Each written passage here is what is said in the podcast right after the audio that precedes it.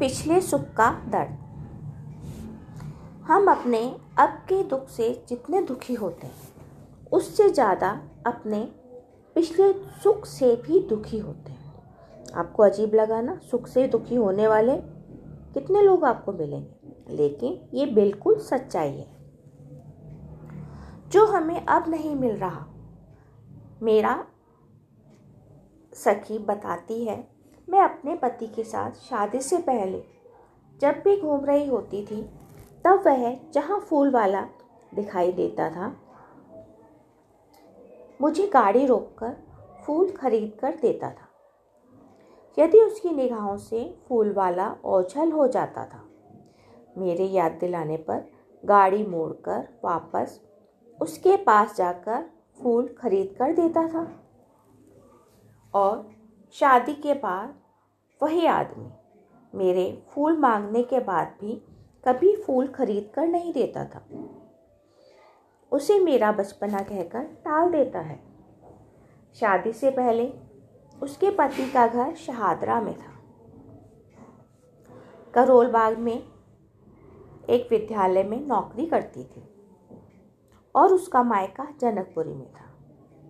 उसका पति उसकी छुट्टी के समय रोज करोल बाग से जनकपुरी छोड़ने जाता था। उसे उस समय अपने आराम की कोई चिंता नहीं थी।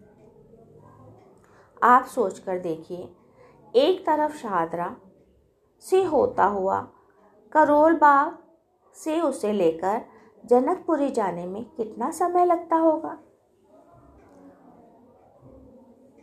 शादी के बाद उसने शहादरा में ही स्थानांतरण करवा लिया। उसके ससुराल से विद्यालय का रास्ता मुश्किल से। अपनी गाड़ी से केवल पाँच मिनट का था। लेकिन उस पाँच मिनट का समय उसके पति के पास नहीं था। जब सुबह गाड़ियाँ नहीं मिलती, तब वही पाँच मिनट का रास्ता कितने घंटों में बदल जाता है?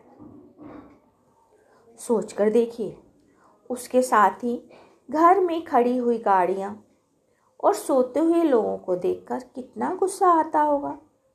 भारत में रहने वाले अधिकतर पतियों का यही हाल होता है। शादी से पहले जिसे इतने अधिक सपने दिखाए होते हैं, उसके सपने शादी के बाद एक एक करके तोड़ना शुरू कर दिया जाता है। उस हाड़ मास की लड़की को सब पत्थर की समझने लग जाते हैं। जिस लड़की का दिल शादी से पहले किसी ने नहीं तोड़ा होता।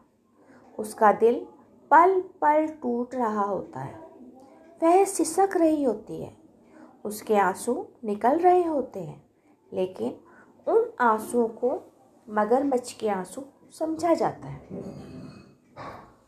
उस औरत की टूटन एक दिन परिवार को भी तोड़ सकती है। उसका एहसास उसके घर में रहते हुए किसी को नहीं होता। जब वह इसे बर्दाश्त नहीं कर पाती और घर छोड़कर चली जाती। उसके जाने के बाद उन दिनों को वापस पाना बहुत कठिन होता है। धीरे धीरे वह भी पति के लिए कठोर होती जाती है। उसके आँसू, उसकी अपनी आँख से नहीं निकल रहे होते हैं बल्कि वह पूरे परिवार की आँख से निकलवा रही होती है। समय रहते उसके आंसुओं के दर्द को समझ